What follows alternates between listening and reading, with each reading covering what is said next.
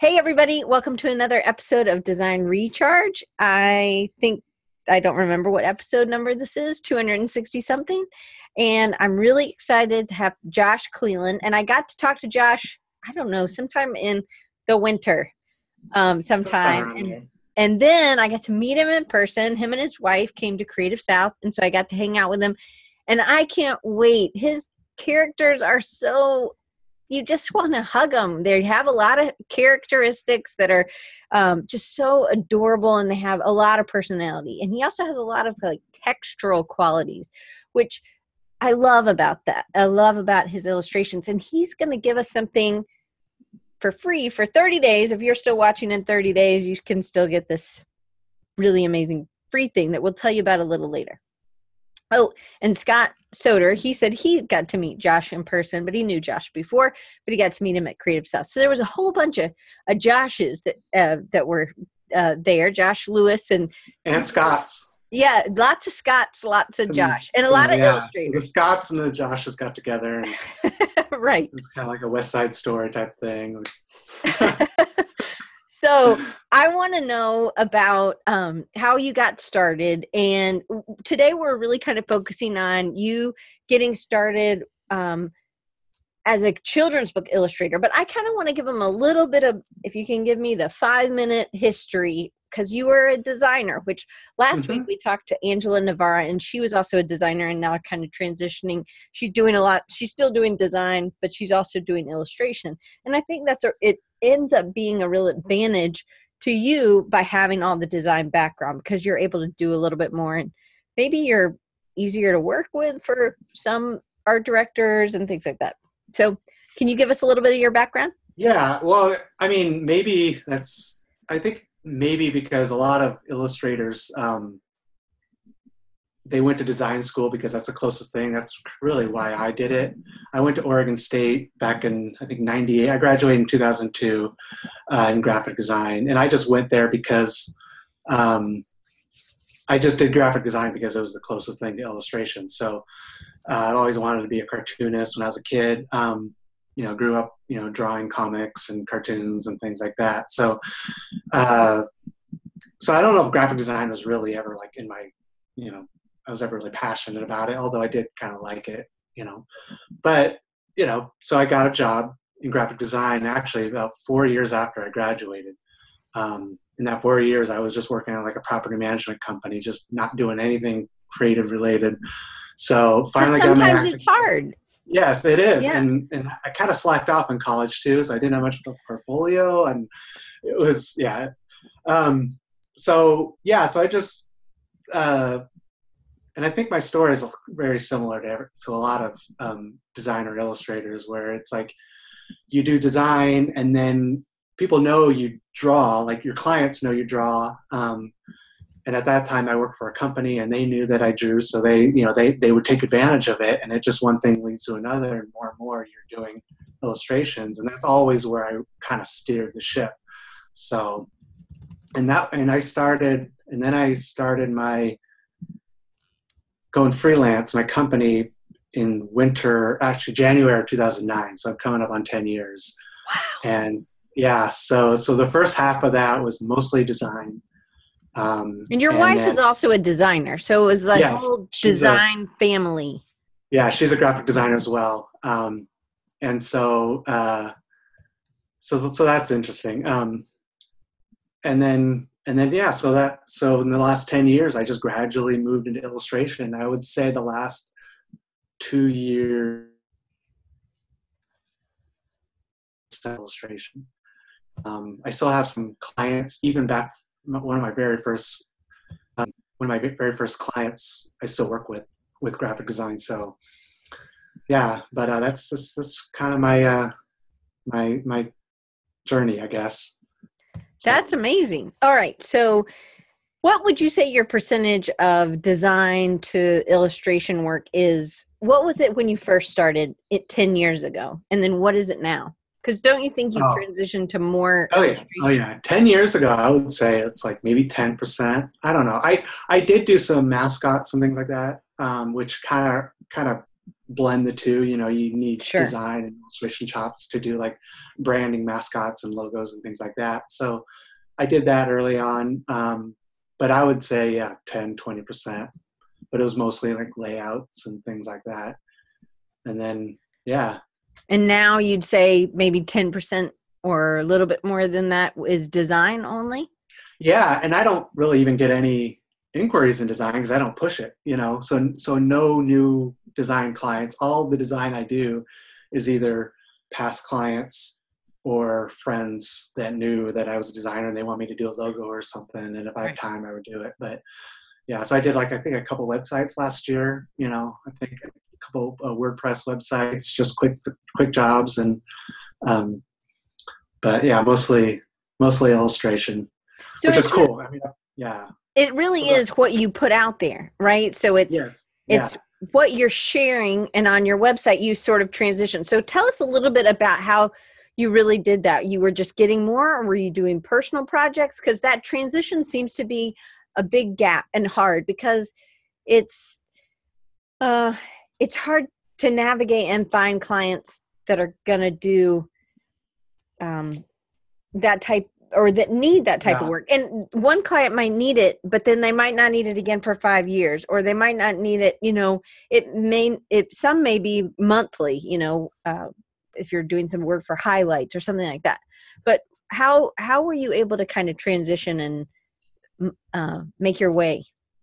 Yeah, well, I think it was just a gradual process. You know, um, I always, I think my first illustration or my first website, like professional website, was portfolio website. I think I launched in 2005.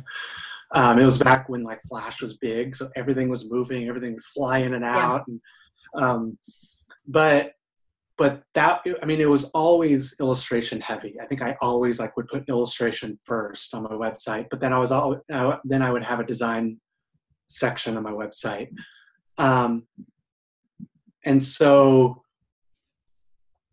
I think maybe about three years ago, I finally like bit the bullet and took my designs part off. Like it's gone. Like I don't even push graphic design anymore. I don't show my layouts anymore. I don't do any. You're not advertising that at all. No, I don't even advertise that I do graphic design anymore. Um, and that, it, it was scary. That that moment was scary. Um, So th- that's what uh, Doc Reed has said right now. I'm so yeah, scared. yeah. to I just read that. it, was, it was scary, and and, I, and I'm trying to think back in my thought process when I did that because it was such a gradual thing that it just kind of like happened. You know, so you know natural, I suppose. But um, what was I saying? It was scary. It was scary. Yeah, yeah. So I, I think I just did it, and work kept coming in, and, and and the surprising thing is when you don't have design on your website, you don't advertise it, you don't get new graphic design jobs. Right. But I still got I still got illustration jobs, and you know, and and I'll be honest, like business wise, like a couple years ago, it was there were some rocky moments, there were some rocky years, I would even say, um, and it wouldn't. I would say like this year and maybe second half of last year is like really where I'm really feeling like I've gaining momentum business wise in doing- illustration right. Yeah. Right. So Andre has a question, um, and he's the illustrator in Portugal. Do you design your books as well, or usually only the illustrations? Good question. Like my first couple books were independent books, like Tad, and then I think at Mommy What is a Missionary. I think Mommy What is a Missionary was my very first book that I did with a guy in my church. So, and because of the nature of that, you got to do the design. I mean, they're not going to hire designers. So yes, I did the design of that. Um, but then, yeah, when I when I would work with publishers now, I just do illustration. But I'm I'm glad I did. I have those books to fall back on, so I know what a, a designer needs. Um, and I work closely closely with the designers and things like that. So, um, but yes, but but like Tad, like I think that was the last book that I did the design for, and um, and I think if a art director or designer had done the design for it, I think it would be even stronger Mm, because you know most of my time was on the illustration. mhm. So, but you know, you do what you can. Right. There's definitely some advantages to having an art Yeah. director. We're going to talk about that. So, um, I think a lot of people, and I, I think it's about not giving up, right? And it's about telling people what you do regularly, consistently Mhm. pushing work because how are people getting? I know this wasn't one of our questions, I don't think, Oh, but go how, ahead. How are people getting um like how are you getting 10 years ago or 5 years ago how were you getting found? And what what things were you using? Were you doing because last week we kind of talked about doing um, just reaching out email wise. If somebody connects with you on linkedin then you email them and then you get on the newsletter or whatever. Or they send out postcards. We talked about doing that. Or we we talked about a couple other options that have worked for other people what were what were you doing to kind of get found Oh, yeah, that's a good question. I, you know, I was I'm kind of in preparing this. I kind of look back at all my major like breakthroughs on my career, and it's always I feel like it's always like a personal project or some sort of personal work. It's always like driving the ship. Um, so, and so obviously that person those that personal work needs to be found. So you know, putting it on LinkedIn or putting it on Instagram, which Instagram's huge these days. Right. Um, a few years ago, Dribbble, I, I was a heavy user on, on Drip Dribbble. I don't really use Dribbble that sounds much like anymore. you were uh, like a drug user i was a heavy dribbble user heavy Dribbble user. yeah, you know, actually, I started using it. I think right when it first started. So I think I was one of the early people on it, Mm-hmm. and so I got some clients on that. And then for some reason, I stopped. I don't know why, but because you got busy I got busy, and then Instagram came along, and that was the new kid on the block. And um, and I kind of feel like Dribbble might be more for designers. I don't know, Hmm. but so so what about personal projects? So what if it i'm writing this stuff down. So Oh, ahead, yeah. so you major breakthroughs come as a result of personal projects. This is that's a, a awesome nugget right? I love that. Yes. so what kind of personal projects were you doing and what was driving these? Were these long projects? Were these short? Were these like one a day projects? Um, you know, they were. I'll- can give you an example. I actually don't even know if I have this one at the ready, but let me see if I could pull something up. you can pull it off on know. dribbble Yeah, I don't know if I actually. This was actually post dribbble, I think. oh okay Um, but uh, let's see here.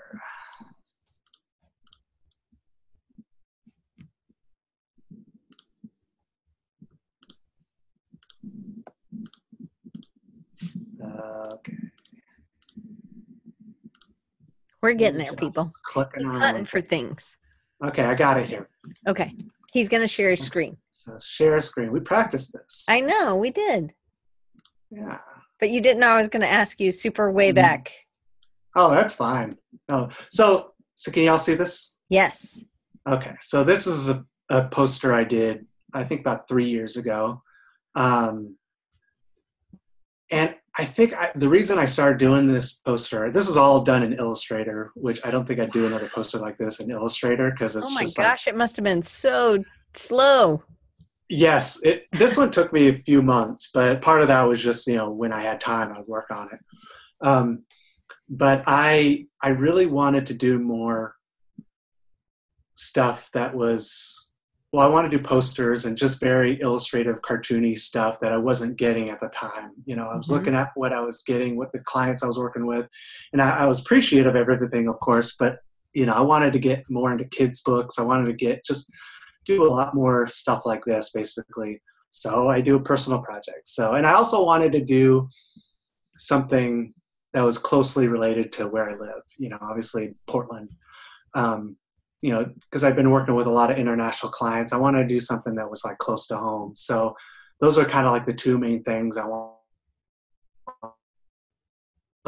I just created this, um, so started working on this poster with all these things that I, you know, that I love about Portland, and you know, we've got our transit and everything like that. And so I posted this on my website, and and I think this directly led to like maybe three books just just just by posting it on my website instagram or any other thing that i did and so so the magic of google i think people found me because they wanted because one a couple of the books that i did were portland and oregon related like Um, You have to tag awesome. things correctly, right?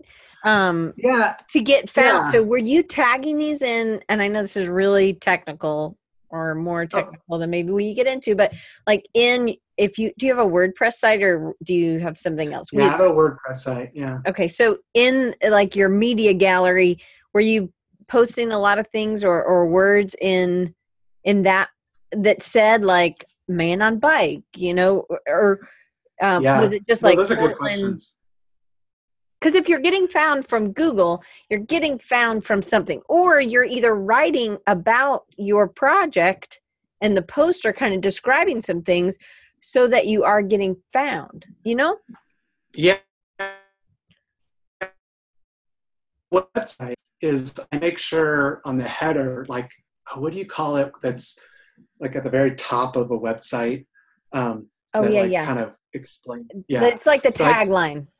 The tag yeah and meta, there's metadata and all that stuff. So i make sure at the very the very top that it says josh cleland portland oregon illustrator and designer and those three and i so i think that right there you know that's a good start. And then everything i post all my images first of all i have my name on it in the actual image um, name like hmm like portland poster josh cleland.jpg or whatever Right. um, so I do that, uh, and then obviously there's the copy of the actual, you know, what you say about it. There's that, and then on Instagram and things like that, I make sure I tag like Portland, Oregon, PDX, you know, anything that's re- regional related, Portland, Oregon Illustrator, um, and then in general like kidlit art, things like that. Yeah. Yeah. So um, I, think it's just from you. yeah, No, so that I could, when I was posting your stuff, I could use those because I thought yeah. that was really because I was like children's books illustrated. This is super long. I mean, there are I know, I know, I. By the time you're done, you got like a list of like this, and you just feel kind of silly, but it works, I guess. So Yeah, Yeah. for for So, sure. That's the technical side. That's kind of what I do. Okay, So that I'm trying to I think, think- if there's anything. I actually think just putting your name on every image. I don't know how many of y'all do that already. In any, even if you're not an illustrator, you're a designer, and you do you put on? Doesn't it say like, you know, logo for you know, twenty one or something? You know, you're not. uh, It doesn't say your I- name, or maybe it's just me. But I'm definitely. I'm a uh, Brian's saying alt text, but I don't even write my name on there. So that's like a super great tip for us. Yeah, alt text is great too. That's a great point. Yeah, um, yeah, because really think about it. Like, let's say you meet somebody like in person, and they remember your name, but maybe you forget to give them your business card, or maybe you do give them your business card or something or something, and then they lose it. But they remember your name, so they Google you. So I think googling is very Mm. important when they need to meet. You know, when they need to find you specifically. Um, yeah, and you know, I think with my name, there's one other Josh Cleland that that's an author and he's a physical therapist. So I think that's easy to, you know, set, you know, if he ever does a children's book on physical therapy, he's got to hire me. But Yeah, exactly. Josh Cleland with Josh Cleland. That's yes, two separate Josh Clelands. But, um, yeah. So tell them about your little uh, glove there, because I asked you about this Oh. just in case nobody else knows. I know my mom doesn't know, so tell her what this is. Well, I have a Cintiq, which is um, basically a monitor you can draw on. Uh, so here's my little pen, and it just keeps it from smudging, so I don't get my like sweat all over the screen and stuff. So But I would also think if you were using an iPad, it would also keep it so that you weren't activating other areas, right? Of yeah, the- I think so. I you know I don't have an iPad Pro, but what I've heard is they're actually really good of like just in the programming. They actually have so Yeah. so like your your hand doesn't actually um, you know interact with it. but, but I don't like any. I don't like anybody to touch my smudge it. screen. Yeah, I know it's you like all that smudge it. grease. Yeah. Yeah. Anyway, I I just wanted to get. I was like, what is that? But you know, anyway. I guess I didn't. I forgot I was wearing it actually. Sometimes I start like I keep it on and I'm just walking around the house or like go out go out in there and I'm like, oh, I got this thing on. So I was going to ask, when do you put it on and when do you take it off? well, I try to keep it on my desk, you know, but sometimes I'm not so good at that. But right. Okay. Yeah. Well, it, anyway, good to know. All right. So I think some people have some misconceptions about working as an illustrator. These are things that I think we have, uh, especially people maybe who aren't il- illustrators or they're trying to break in, or maybe they're designers and they're trying to break in. Um, or and and how it is working as an illustrator. I think you've already given us some insight from 10 years ago to to today. 10% being illustration then, and now 10% maybe being, being design now, mm-hmm. which is terrific. Um, when someone hires you as an illustrator, like Andre asked, are you also hired to design the book? So oftentimes, no, they have another art director, and there are advantages. I want to want you to talk about those as a example, maybe. Um, but what kind of questions do you ask? And do you say, "Hey, how did you find me? What pieces of mine do you like?" You know, what does that conversation look like? And is it usually done by email? They contact you email wise? Yeah, a lot of it's email. Um, yeah, pretty much everything is email. Um, like if it's a if it's an advertising client, I will. One of the first questions I ask is like, like why are you contacting me? I mean, not, not I don't say it like that. why are you contacting me? You're real warm, aren't you? yeah, I'm just like, dude, seriously, no. Um, no, actually, the way I approach it is like, what what pieces of mine really resonate with you that that that you see as a really good fit? You know, what mm-hmm. style? Because I do kind of have several different styles, mm-hmm. and I also want to make sure that they're serious about working with me versus just like knowing I'm an illustrator and they're just spamming right. everybody. Um, I'm, I know that still happens, and I know that they're going to that they'll probably are talking with other illustrators. I'm fine with that, but I at least want to know that that they're seriously considering me you know right. even if i am one of several illustrators so so that's that's that's the first thing um you know i ask them if like they can show me stuff that i've done that they really you know resonate with mm-hmm. Um and actually you know with book publishers i'm finding they they get right on that i mean that that's in their intro introduction email is they just send me stuff that I've done. You know, hey, we're so and so. We like this thing you did.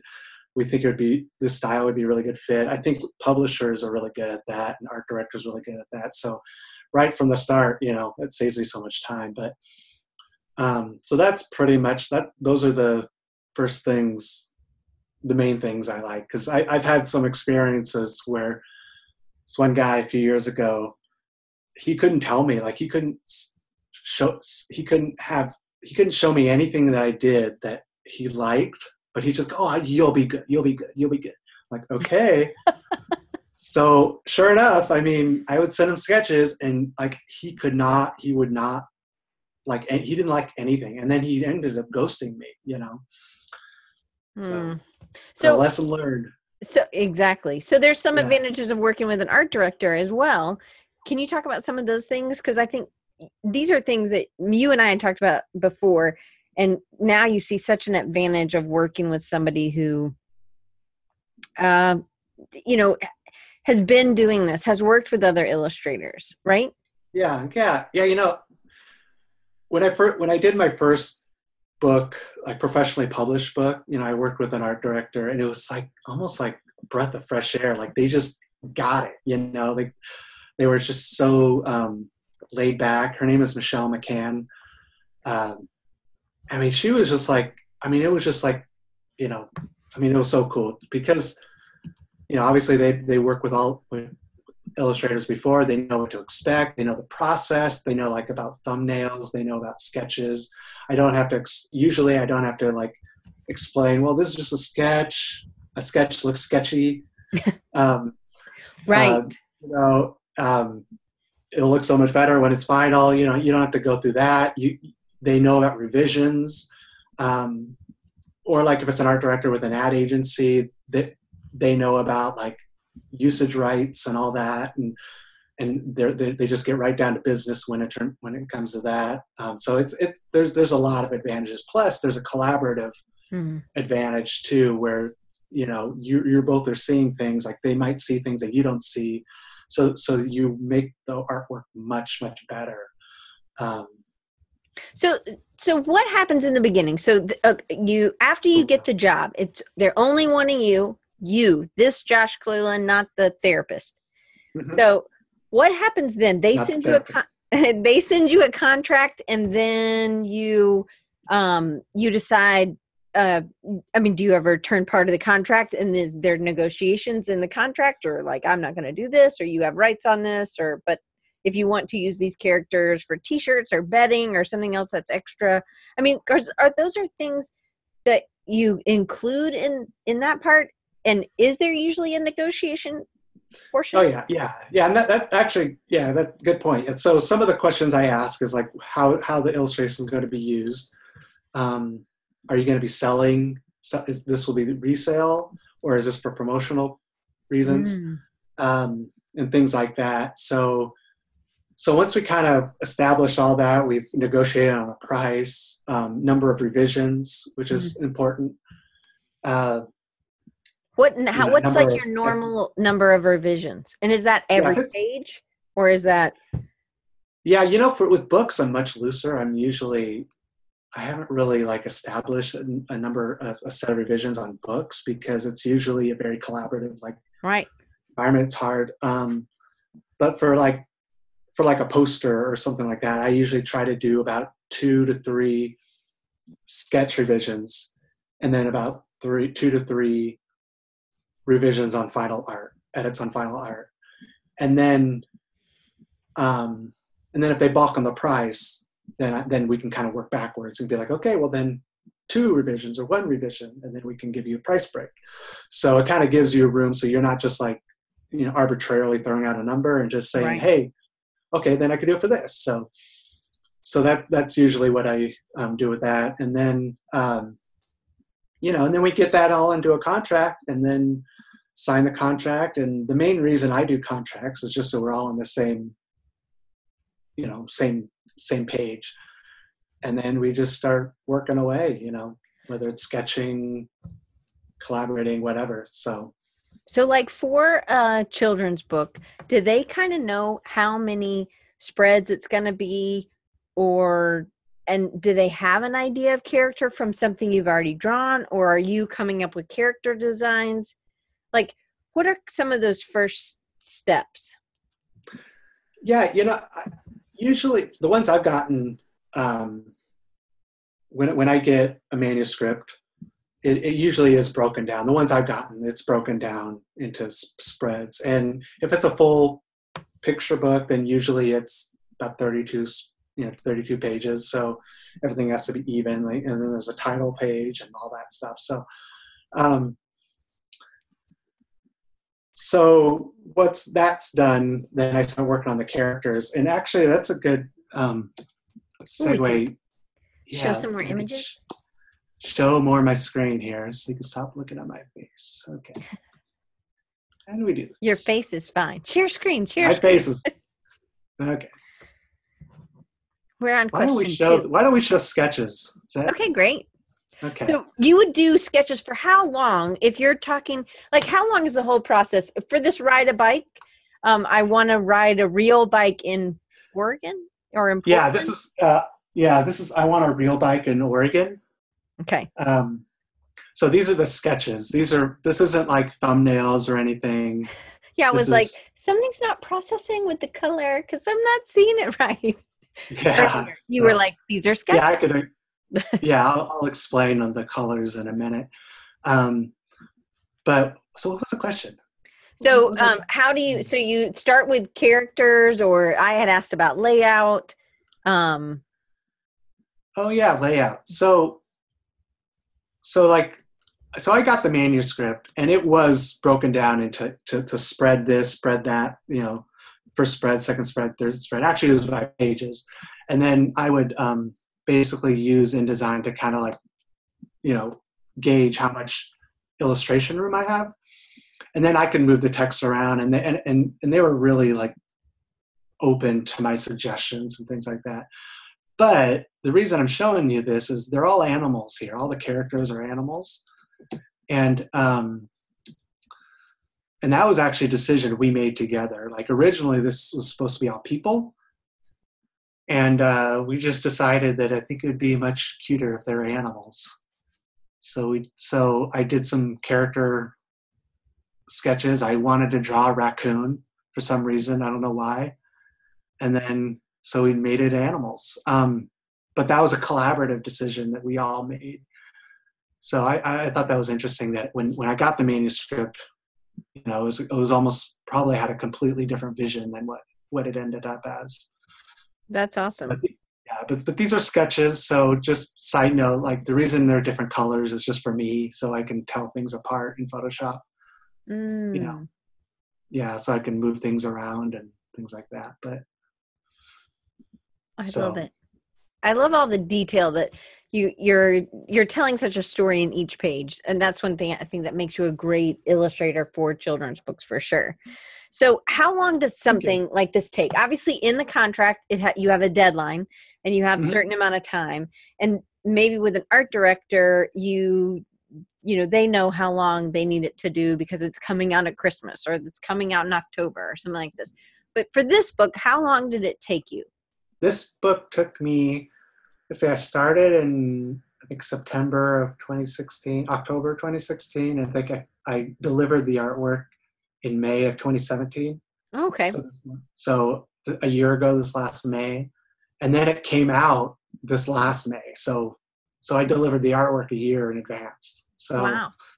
so it's always kind of interesting when you get when you get the book you almost forget about it. And then you look at all this stuff and you're like oh i could have done that better because it's a year ago josh. And you know, but you kind of learn to let that stuff go um, So Tim asked, do you just start at the beginning and go straight through?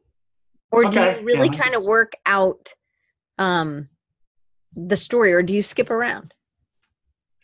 yeah you know when i'm sketching i like to start from the beginning and go straight through um, and then when i do final artwork i i, I skip around uh, i got that tip from joey ellis Mm-hmm. You know, for you know, he told me like it's like you know when you're doing these long paint. I mean, he did this like he adjusted Le- Leaky Timbers, which Mhm. is this comic graphic novel book, which is probably about, which is like I just put my hands up like you can see me, but We can. about- we can see you. There's a little me? picture of us. okay, Yeah. so it's like this. Um, but he said he jumps around because he's, there's gonna be, there's gonna be a natural progression in how you draw things, like Mhm. for these long projects. So if you skip around in your final artwork and you know, your final paintings, then that kind of spreads out that progression throughout the book. Um, so it doesn't really become as noticeable. So Because that was really sometimes things can change. You start Mm-hmm. in the beginning and then characters morph. So maybe jumping around is a, a good way to do that. We do have a question about that. So then, um, just so you know, um, Maria said, These are amazing. I love the movement and energy. Can't wait to see them fleshed out. So, and then uh, Scott said, I guess the another Leaky Timbers book comes out in 2019. Is that what you? Yes, okay. that's what I've heard too. Okay. Yeah. So, um, Russ has a question. Did you talk to the writer directly on this story? No, not the writer. No, I, I only had um, only had contact with the art director. So, which is actually which is a really good advantage. Another advantage of working in a professional publishing setting, because sometimes writers, especially newbies, can over art direct Right. when they don't even know what they're doing. So, um, so that's so that so kind of so the art director provides a nice gatekeeper. And Yeah. this this this writer, this is Eric Kimmel. So he's a very seasoned writer. So he wouldn't have had that problem if I had worked with, with Eric. I, I'm, I'm confident that it would have been a great process because because since then I have met Eric and we've done some promotional book signings um, with this with this book, and he's just a really cool guy. I mean, he's he's illustrated. Or I mean, he's written like hundred books, I think. Wow. I mean, So, do you ever want to write your own, or are you happy Yeah. like illustrating your illustrating other people's? Yeah, I mean, I, it's something that I, that's on my list to write a book. I mean, I know it, it, it's it's very hard It's it's it's, it's a challenge. My you know, I'm not that great at writing, especially ch- kids books. I think people they have a misconception with writing kids books that it's going to be easy. Like I'll just write a kids book, but I almost think it's probably one of the hardest things you can write. I think so too, because it's less. You, you know, so I, yeah, it's yeah. It, so it, it, just so few words to get across the story and the everything. So Brian has a question. Uh, Brian's from Kansas. You may have met him at Creative South. Also, hey Brian, I got your T-shirt on today. I got prayer for designers on. Um, anyway, it says Brian. Brian asks, "Does your wife art direct you?" and then he asks, "Do you ever get yes. in trouble? do you ever get in trouble using raster based um, images, Photoshop based, when the, if they need it and they needed it larger? Do you draw it larger than real life to compensate?" Yeah, when I'm doing books, I I illustrate it to size, but I do it about 500 DPI, mm. just so I can. And, and that also helps me. Like if I if I decide to like like let's say this, let's say this guy in the background. Let's say I wanted him a little bigger. After I painted him, I mm-hmm. can I, I have that wiggle room that I can you know make him a little bigger. Um, as far as getting in trouble with with raster based stuff. Um, I used to be mostly vector. Um, I, I, came from vector and and uh, and I illustrated my first book entirely in Illustrator.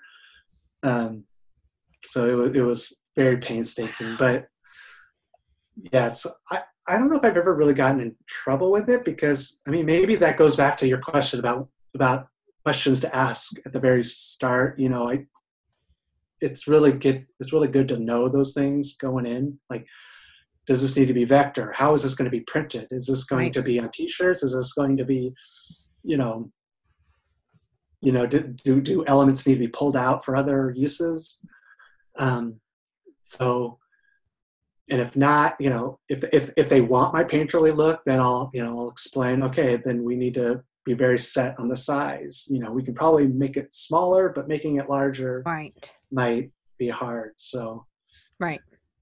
Yeah. So, all right. So, um, what kind of deadlines are you?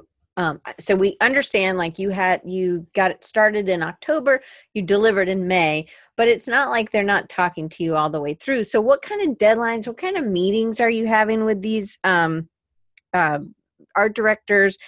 And are these weekly, monthly? Um, and is it like we want these spreads complete by by blank or is it different yeah yeah it's it's different with each i mean this this book this bike book was very laid back actually um, michelle was very i mean she gave she gave you know feedback when necessary and required but you know i it, it was kind of interesting because this was my first book that i worked on in a professional sense with a mm-hmm. publisher. So I was almost, I feel like I was probably communicating too much because I'm used to my design background. So, um, so I'd be like, you know, after every spread, I was like sending her like updates, like, uh, look at this, look at this, here's a new spread. And she, she was like, you know, let's just, let's just, let me see them all at once. so, you know. So you really, like, oh. you really, after you did all the sketches, then you delivered, and then after you started doing all of yeah, the coloring, yeah. you delivered. Okay. Yeah, first actually, but to back up, first I would we would I would send her the thumbnails, um, and thumbnails are basically really small versions of the sketches that are very loose, very almost like you could draw with a sharpie onto a post-it note, almost like that. Just like figuring out where the action's going, where like where something is zoomed in, where it's zoomed out, like point of view, um, things like that. You know, so you don't get really nitty gritty. So then we we would talk about that you know she would she would want to see all those at once and then and then she would want to see all the sketches at once i think i would probably still update her just you know just so she knew that i was like you know working on it you know mm-hmm. but but she wouldn't really offer any like feedback or anything until everything was um everything was uh you know done now some of my other books i've done a couple board books um, with duo Press, and I think they were a little more because they had some marketing. Um, they had some really uh, marketing deadlines, so they wanted like two spreads done. Mm. So everybody's going to be different, right? Yeah, everyone's going to be different. So that's another thing I like to talk about at the start. Like, what what is the timeline? Um, but but even then, they were like they're still like much more laid back than like an advertising client who they're like they contact you and they want something you know next week. You know, Right. so um, Hey, do you But want to yeah. stop your screen share real quick? Sure. So, uh, okay. so we can see your beautiful face again. All right. So I have a couple more questions from the audience, and I want to get to Rachel's question that she sent us in. But Russ Okay. asked Russ from Victoria. He said he loves your T-shirt, by the way. Um, Mm-hmm. he said, "Was every raccoon a new painting? Are you reusing some of the faces multiple times?" That's a great question because sometimes things can morph or change as you go. Yeah, that is a good question. I kind of like another question we're going to talk about. This kind of um, touches on that, and I think I would do both. Both. Like sometimes, like if it's like a um, a similar pose, I might take take the raccoon from one spread and use that to trace on the other Mm. just so just so I can get some consistency. But I found that like just relying just on that, then the characters became very stiff. Mm. So I try I do that when appropriate, but I don't I try not to rely too much on it. Um, but when in you know when I need to, I will definitely do that. You know, just just just you know just to get me from point A to point B. You know, especially deadline if I need a deadline. But So Rachel asked, Mm-hmm. "How do you keep your characters consistent throughout the story?" Which really kind of goes in the same feel. Are you doing a ton of character studies in the beginning so that you can kind of go back to those? Not that they're all painted, but that you've kind of already worked out a three-quarter view, a side view, a head down kind of thing, or are you just doing it as you go? Yeah, that's a good question. I let me. Um, Pull up something. I am going to pull up something. Can I give you an? So, and Jacob has another question. Uh, just and maybe you can answer this while you pull it up. So, how much time do how much time does the Cintiq save you compared if you were work if you Oh, were so working in just Illustrator? So he works in mainly Illustrator. Really, Illustrator on the Cintiq or Illustrator in uh, or um, Photoshop on the Cintiq. Um, it the only thing that holds you back in Illustrator is just that the files get so big, and if you don't have enough if your computer's not fast enough, it can just really slow you down in Illustrator, correct? Yeah, that that is definitely. Yeah, and also like just if you if you're just doing vectors, like doing point by point by point, Mm, you know, sometimes doing that on the Cintiq can kind of be a pain. Um, so I actually find when I do work in Illustrator, I'm almost drawing in Illustrator now with like the pen, just you know, doing free flow drawings, and actually do use Illustrator a lot. Um, like for instance, this helmet. Can you see? Can you see this guy Yeah. here? yeah. So like his helmet, I think I drew that as a path in Illustrator uh, because I have more control, and then I Mhm. you know copied and pasted it into Photoshop. Um, so, but but it does save me a lot of time. I mean, yeah, and it, I have like a 27 inch Cintiq, so it's like it matches my iMac. Mhm. I actually bought it used from uh, Andy J Pizza. Was Oh, his, yeah. his iMac or his Cintiq. So I feel like I get a little creative pep talk. yeah, you do for You sure. I love Andy. I got his mojo every time Yeah. I draw. you know. so um, But you're not But- getting his hand juice. So no, this is getting a little gross. I know, sorry. Anyway, it was just sweat. Just sweat. Yeah, yeah, okay. So with characters going from Yes. keeping them consistent, can you talk about that a little bit? So yes, so okay, so you can see this. It's kind of morphs into another thing I want to talk about too, which is cool. Um, so see this like texture I got Yes. on on his like mask here. Mm. So whenever, I, okay, let me see if I can select that. So that is basically a scanned in graphite pencil Oh texture I yeah, did. yeah. So whatever I can, I'll reuse that on different, you know, and that that that helps with consistency. Um, another thing to watch out for is like, say here, his tail. He's got like hmm this the stripe at the end, and then he's got three stripes here. hmm I make sure that that's consistent. you know, so so he has about four stripes on every spread. Mm-hmm. Um, that always helps. Uh, let's see, what else? What else with this? His eyebrows, I make sure his eyebrows are the same. Um, yeah, I So like the size of his nose doesn't really change, right? Like you're no one no. of them, right? So you're trying to keep things pers- um, compared to other things on his body the same every time. Yeah, yeah, exactly. Yeah. So so I try to like his his head is about roughly the size of his body. Mhm. So so I try to keep that in mind. Another challenge with this book was was when we changed it to animals, I realized their legs might not reach the pedals. and so when I did this raccoon, I Like, know. I've oh, seen no, I- that. He's not going to be able to reach the pedals. So I had to like devise this like system where he would have these extenders. Hmm and that actually exists. That these are real. Wow, you're Yeah, kidding. yeah, yeah i saw i saw it on a i was googling and i saw it and, and it was actually even after i figured it out. I was like oh so that exists. Okay. Um So your work has a ton of texture in it, and I see some of your brushes. I know you make a lot of your brushes as well, like these little, Mhm. the little lines. I uh, grass. I think in the other Portland thing, it looked like it was like you use that as grass a- across things, which I just love. But you do it gives a lot of instead of it just being flat, the texture really gives it life. I think. Um, yeah So yeah um, so talk a little bit about a little bit about that, and then you can tell them what the the special giveaway is. yeah i mean you know i use a ton of different um techniques you know obviously there's photoshop brushes you know I, I create my own i'll use a lot of kyle webster brushes Mm-hmm. Um, and then another big thing, and I learned this, I think, from, do you know who Peter Brown is? Peter Brown. Uh-uh. Yeah, he's a children's book illustrator.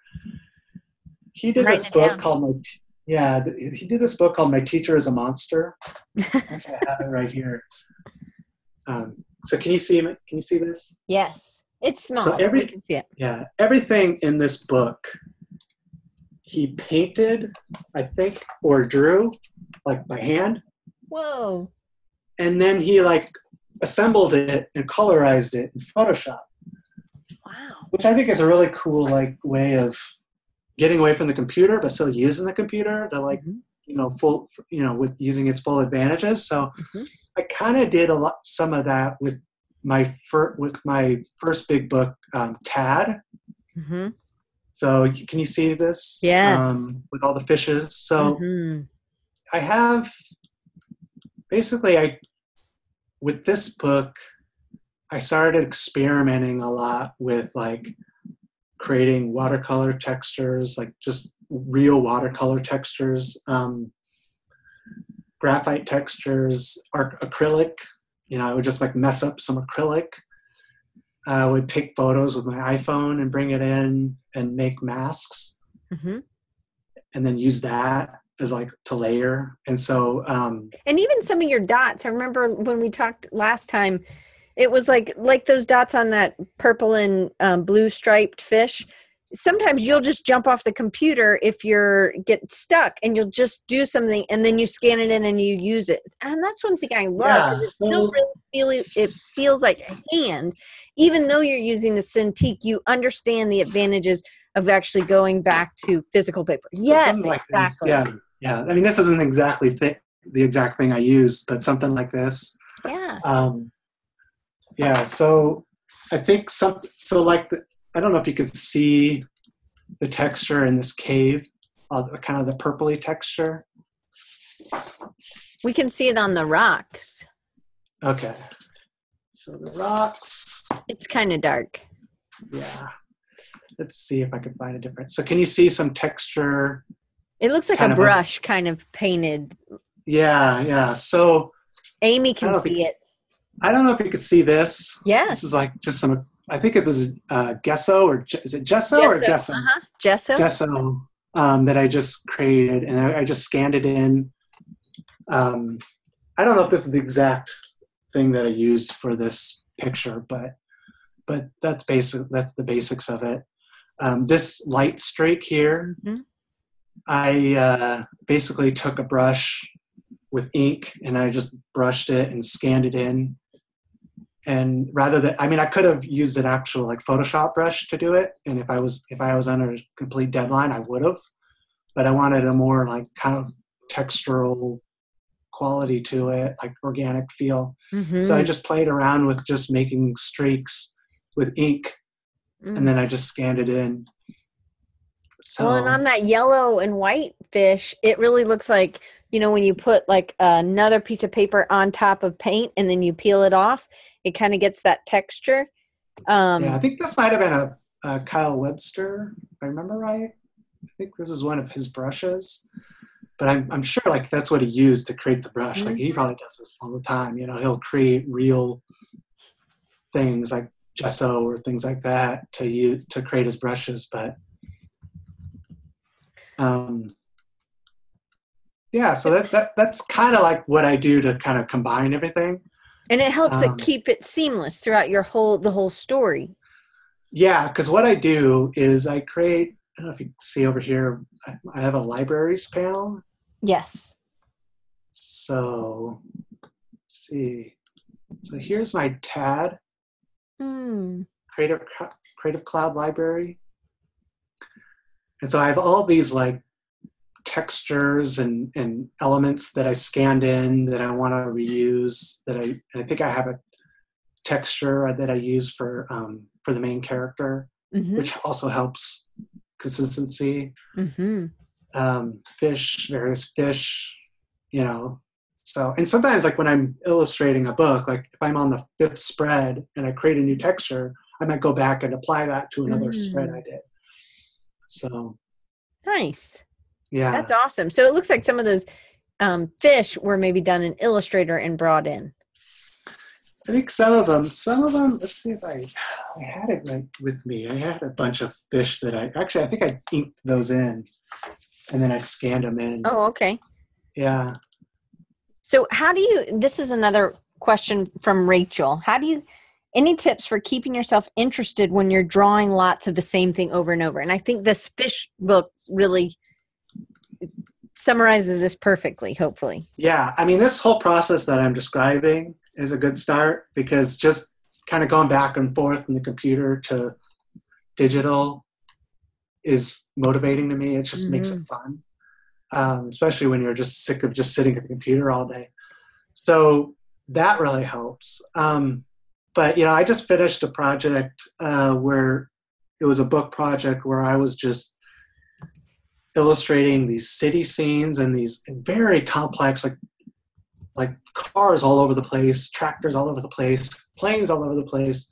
I mean just just very dense illustrations. So so i had i kind of created a game like you know i would sit down and be like okay like in 30 minutes i'm going to try to draw seven cars. I'm going to try to get seven of these cars done Oh and that would just keep that would just keep me kind of going. Um, and then of course the biggest motivating factor is a deadline right? You know Right. client wanting a deadline. But but just making it fun you know that that's kind of what i would do. Um, you know because it, it you know it can get tedious you know especially when you're right in the thick of the project. You know you've drawn the same thing over and over again or the same type of thing over and over again you know. I mean how do you how do you keep it fresh you know Right. because when you start out a project it's so exciting it's so new you're like oh this is going to be the best project ever. And then right in the middle it's just like oh okay gotta keep going gotta and it, keep- it takes a while. So you're you're doing this you do Yeah. the sketches you get feedback and then um, so revisions come.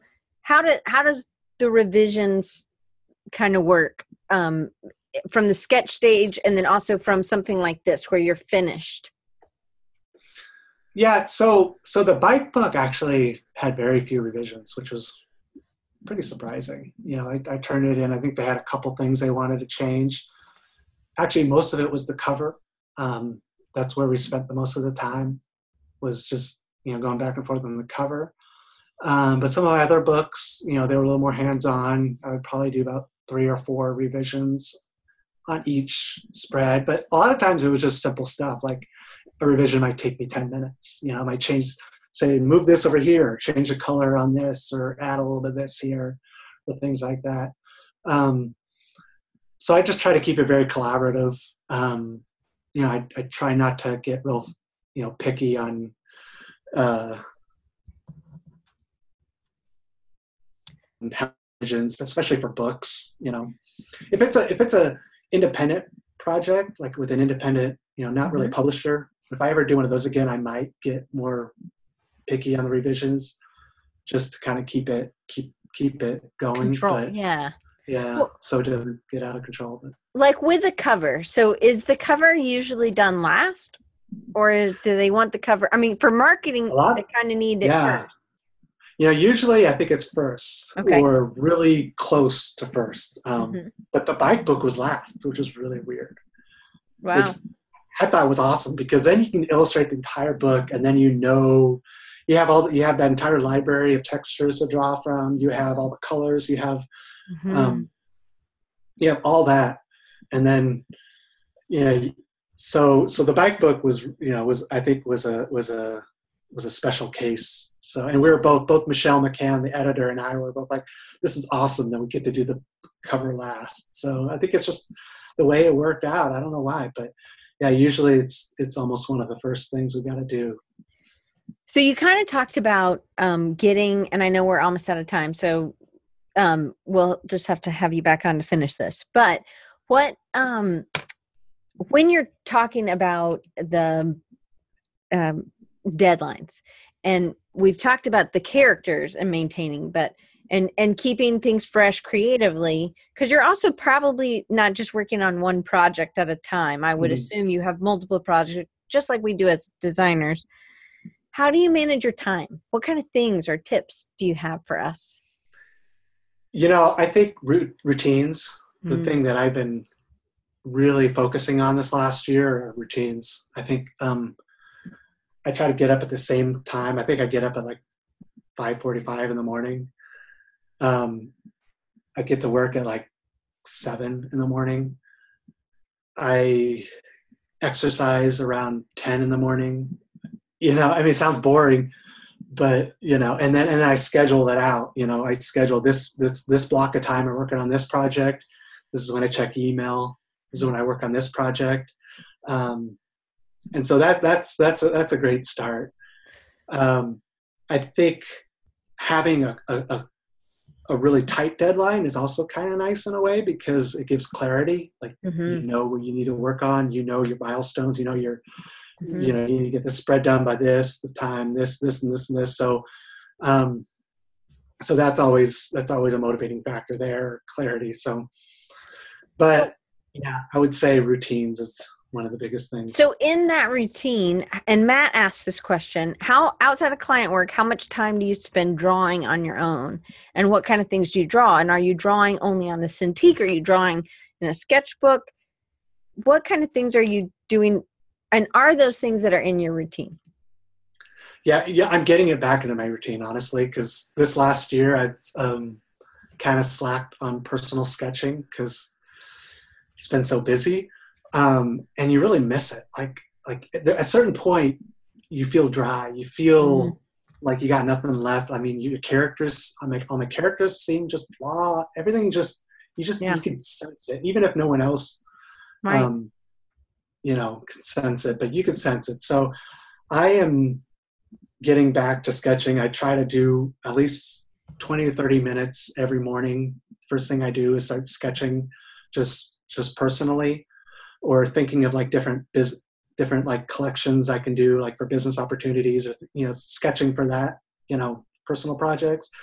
Um, Do you I'm try to to keep a that. personal project going at all times, even though it might change, but you try to have a yeah i try to. Yeah yeah. Because you got to steer that ship you know? Like like i said at the very beginning you know i got to look at where i want to go five years from now and and be very proactive on getting there so um so yeah i really try to stay on top and sometimes i'm better at it than others but um yeah and i'm i usually mostly nowadays i sketch on the cintiq in fact i think I've forgotten how to draw on pencil and paper, which is I, I, I sit down there with pencil and paper and I, I think it's all the undoing and redoing. Yes. And, and so I'm I'm lately I've been very intentional about keeping a sketch pad and sketchbook and just drawing on that. Mm. So and it, it, it like if you were to see my sketches, like you'd be like, what? What? You, people pay you to do this? Are you serious? Oh, You know, whatever. but but- I understand because you're so used to that one tool that does can change Yeah. so easily. Now you have to put it down. Now you have to grab something. Now it does something. Now you have to, and it's there's all different kinds of things. Yeah. But we talked about- Yeah.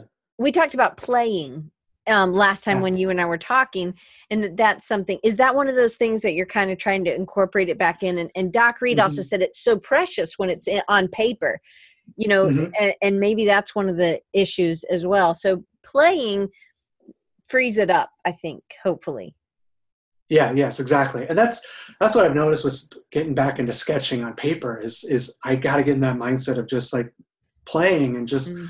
almost scribbling or just drawings because the, the cool thing about drawing on paper or in a sketchbook is I draw and then I set it down to the side and I'm doing my thing, but then my my peripheral vision I might see something totally different and it just sparks something and like maybe I did, maybe some maybe another character idea maybe another like you know eh, you you really don't know what's going to happen when you just like just draw something and set it aside and let it just like soak in subconsciously. Mm.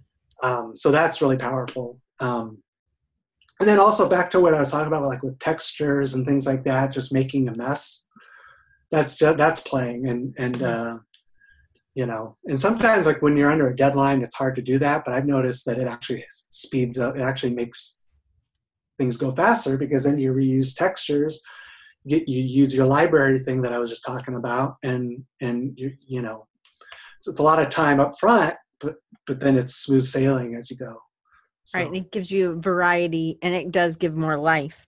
So yeah how do you get these type of children's book have you done anything specific that targets writers or targets art directors at publishing houses I you know you know I keep keep up with Twitter or I, I mean I, I used to keep up with Twitter.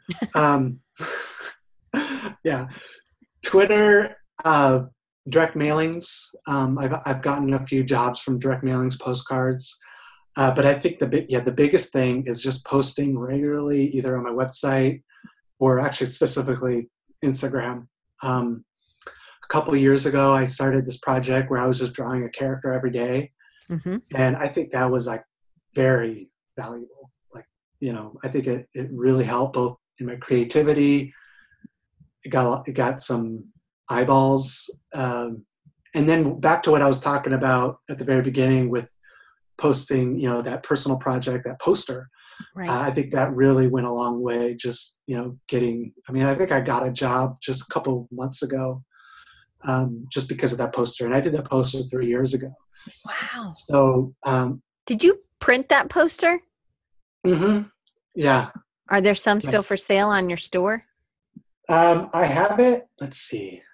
I think it's on Society6. okay so, society so just so people so people know i'll Mhm. get a link and it'll be in the show notes yeah, um, Society6, and then I do sell it at like conventions and things like that. Yeah. sure Yeah, it's it, if you know Portland, you know it.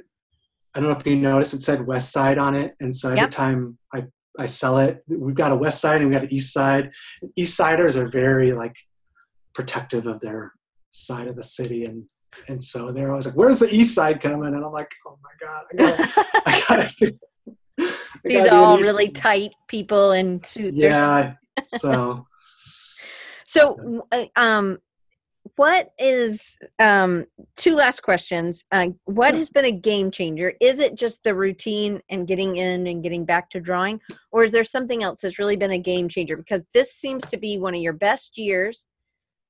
What what is yeah, you know, I think so. Routines is good, but I think the biggest thing I think is is mindset. mm, um, I think you know when we're sitting by ourselves for so long, we get like I think I heard the other day that seventy something percent of our self talk is negative, and I don't know how they measure that. I mean, but but somebody said it. Seventy something percent is negative. Um, and you know, when you're sitting by yourself and you're drawing, I mean, that is huge. You know, uh, you know, day after day, and you know, I feel like I had this like art director sitting on my shoulder, and he was he was just like this grumpy, just like every move mark I would make, like, why are you doing that? Why are you doing that? Why are you doing that? Like that's stuff that's stupid. Why would why are people hiring you? You know, and it's all I think we all say stuff like that as we're you know working, but I think after a while it really grates on us, you know. And I just came to the realization that that was just all B- BS, and so now I kind of started ignoring them, you know, and um, and it's and it's actually i think it has been a game changer because i'm much happier when i work i you know i i could i, I think i name him mr grumps so so like when he does talk i can kind of identify him Matt's had Mr. Grumps too. He says he's had that yeah. same art director. yeah, so it's and, and and he is important to listen to every once in a while because he has some good things to say, but you know, all in the right moderation, you know, right? Moderation, because right. yeah, and so I think just really figuring out or really having just a growth mindset that you're always improving, always growing as an artist, as a business person, as a person in general, is just really freeing. So. You- you said something when we talked last time. You said it was really about letting go. So it's letting go of that art director, Mr. Grumps, at, at times, mm-hmm and and maybe having more just of that kid confidence because i feel like as a kid we have a ton of confidence in what we're doing. And and it's like it's the joy i think and especially yeah, yeah. with your work there's so much kid stuff and there's so much joy i think that i'm glad you've kind of let mr grumps go. Yeah i think it's just yeah that song. It's in my head now. No. Yeah right I think the thing with being a children's book illustrator is that, like I think I mentioned before, is like you turn in artwork and then a year later it's published, six months to a year. And so you have to get really good at letting that go and looking at that as like a beautiful time in your life at that moment. Mm-hmm. And just hmm. being proud of the work you did at that time. And yeah, there's things you would do a year later that you would change, but it doesn't matter, you know. Right. Um, so uh, yeah so i think that that's a huge part of letting go. Um, yeah so. So do you have anything and this is the last question um, do you have anything coming up? Oh we how about that share that uh, i'm sure, going to share that link. yeah, you want to so tell them what it is that we're going to share and then you can tell us probably, anything fun.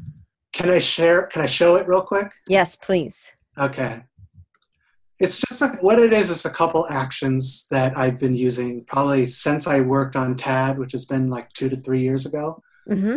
Um, basically, they're actions that I use to process textures, and then I can apply them onto illustrations. So um, they're really simple. So let's say I got this guy, this this this elephant here, um, and let's say I want to apply Gerald. like some textures. You said huh? he didn't have a name. I named him Gerald. Daryl? Gerald. G E R A L D. Yeah, Gerald. G E Gerald. So yeah. we'll name him Gerald. Okay. so I got to apply some texture to Gerald here. So um, what I'm going to do is um, I'm trying to do this real fast here. No okay. worries. So what I did is I provided a, a, few actions that really make this really fast. Mm-hmm. So I've got this watercolor thing that I scanned in. Um, so what I'm going to do is. So they would take something that they scanned in. Either scanned in or it's a photo that you took with your iPhone or okay. something. Mm-hmm. Uh, very versatile. Uh, what you do is just you make sure it's in either RGB or CMYK. Okay. It's um, in grayscale. This thing? Yeah. So. Okay. So we have to change so, it to RGB. Yeah, yeah, yeah. And um, change it to RGB or CMYK, and then I don't know if you see here this red mm-hmm. action button. This process one. images. Uh huh. So just click on that, And what that does, it brings up a little message box telling you what to do next. Okay. So what you do is you just it, it adds uh, levels, Mm-hmm. and you just use that. I think I've already processed this one, but I'm going to do more processing. And I want a very kind of light texture, Mhm. So I'm going to just really blow this out here. Okay. So when I when I'm happy with it, I go to the next action and say create mask. And then I usually just leave it color fill too. Okay. Okay. And then it, it'll color whatever color you had is in your um, eyedropper thing here. Mm-hmm. So I always, I'll just put it, give it black, make it black, just, just cause Okay. you'll be changing, you'll be changing it later, later. And then what we do, close some of that. Okay. So then we we take the uh, the mask. So now we got a really cool mask, and then we can just drag it on top of our guy here. Um, here's the elephant layer here, and then so we can just do this. We lost Mhm. Gerald. We had the bike people again. Uh oh. It's okay. I'm sure we'll get back. I'll, uh, we see the. Oh, there he is. He has the There, texture okay. now. Oh my gosh, that looks awesome, Gerald. Yeah. So basically, much yeah, just real. drag and yeah, drag and drag and drop, and and then of course you know you can always modify the colors and um, Oh wow, yeah. So it does to give do- him so much more life. Yeah, and it's really fun to do because then, like, okay, so then you do that, and then if you, if you want, you can like duplicate this layer, drag it around, give Mm-hmm. it another color, and then you start to kind of have that, Mm. you know, kind of. oh yeah, yeah. So it's almost like you're actually painting with real watercolor. yeah. So That seems so good. yeah. Thank you. Oh, I he's. I- I- and then I, I make him. masks, course. So, yes. but it's very versatile. I mean, you can use this mask, you can apply it to an actual drawing, and then what I do is then I I take this mask, and then here's my library, and then I just drag it in. and now it's Oh. So, yeah. So I actually have a. Uh, I actually have a library of growing textures that I use, and I just I'm just constantly throwing stuff in there. oh, that's awesome. You know, just for general. Yeah. So I mean, it, it's just a real quick way. Hey, there's this- that one you drew. Um, it was a ton of little dots in sort of a circle. Yeah, yeah, that one Oh, right yeah, yeah, that you held up Yeah. a little bit ago. It looks like the same. yeah, yeah. So I created that, created a mask from that, and I think I'm using this as a character or part of a character's hat pattern. Yeah. That really helps with the um, with what we were talking about. So Josh, thank you So, so, yeah, much. so- So, you're sharing. Um, I have put the Dropbox link. It will be good for 30 days. So today is the 8th of August, 2018. So if you're watching this on September 9th of 2018 or anytime beyond that, then you're kind of out of luck because the Dropbox link will not work anymore. But it will be in the show notes.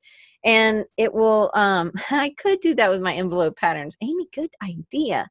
Um, and a doc wants to know did you ever save them out as bitmap TIFFs for easy colorization in illustrator for vector projects yeah, yeah, I've done that. Um, I've also like live traced them and made my Illustrator files, you know, Mondo and Yeah. done it all all that and so so you you can be reached. I want to make sure everybody knows how they can get in touch with you. They can go to your website at joshcleland.com if you're um, if you've been listening instead of watching. It's j-o-s-h-c-l-e-l-a-n-d dot com. And then you're the same on twitter and instagram josh cleland. Good you you got it before the therapist physical therapist. Yes. And I got the Amazon link too. ooh even Which he has a lot of books out, so I don't know why he wasn't on the ball on that. I guess you could do an author link, and so Well, and I'm gonna. I, I, I'm sharing your Twitter and Instagram. I'm also gonna share your. Um, I already shared it earlier, but I will share it again, and of course, it'll be in. It's in all my posts. It's in um, everything that I've done promo wise, and then it'll also be in the show notes. And then the Dropbox link again will be good until September 8th of 2018, which is 30 days from now. So, Josh, thank you so much. And if you're in the chat, you can click on the Dropbox link now. So, I'm excited to try the the textures. I think so. I have textures that I've made also. So now it's just a faster action, which I think you made the action. Yes. So now it's easier for you, quicker. It speeds up. So you'd have to do it once. Takes a little bit of time to set up, but then after you do that. Yeah, you just load up the action into Photoshop, and I don't I don't know how far back you need, but um, but um, because I have the latest version, so yeah, it's just it's it speeds things up, and it, and and it's so versatile. I mean, just go outside and start taking pictures of everything. Take pictures around your house and just use that to like throw textures on and so for sure. Cool. So, so I'm uh, super thankful. Next week is a rapid recharge. That means I'm going to be coming in talking about something. Um, I'm not sure exactly. I have an idea, so I'm working on a talk um, at a conference about leadership. So I may talk a little bit about that, but I may also talk about some things that I've been learning. So um, tune in next week, same time, and it's uh, 2.30 eastern 11.30 a.m pacific that's where josh is he's on pacific coast obviously portland oregon. Um, and josh i just i can't believe we didn't show any beavers. I love this uh, the walrus you have on your instagram. You have so many great um, animals. I just okay. love it. But your buildings are also amazing too. So i can't wait to keep in touch and keep learning from you for sure. So i'm uh, can we tag you in any work using these tips and actions? Oh, sure. Definitely. All right. Sounds yeah. that that yeah, would be thank, great. Yeah, thank thanks all for coming. Yeah. Anyway, yes, Tim, same Diane time, same Diane channel. So same link. So I will see you guys. Um, definitely working on. I thought I would have the Patreon stuff up, but if you want to support the channel, the best way to do it this week is to just um, just to give us a review on iTunes or wherever you listen to your podcast and hit like. We've done great. We definitely are growing uh, by leaps and bounds, especially for taking all of July off. I've made a lot of, there's a lot of uh, motion going on. So I really appreciate it. So the best week, this, the best way this week to support the show is to share it and also give a iTunes review or Google Play review. And then I will see you guys next week. And then we will finish out uh, well, I guess finish out August with um, Jason Ratner. So if you don't want to hear me next week, then you can come the week after, which don't make me do that math, but we'll be doing, um, he works at Disney. So I can't wait. Hopefully, I know this was super long, guys. So thank you. And thank you, Josh, for sticking around. And we will see you guys next week. All right. Thank you. All right.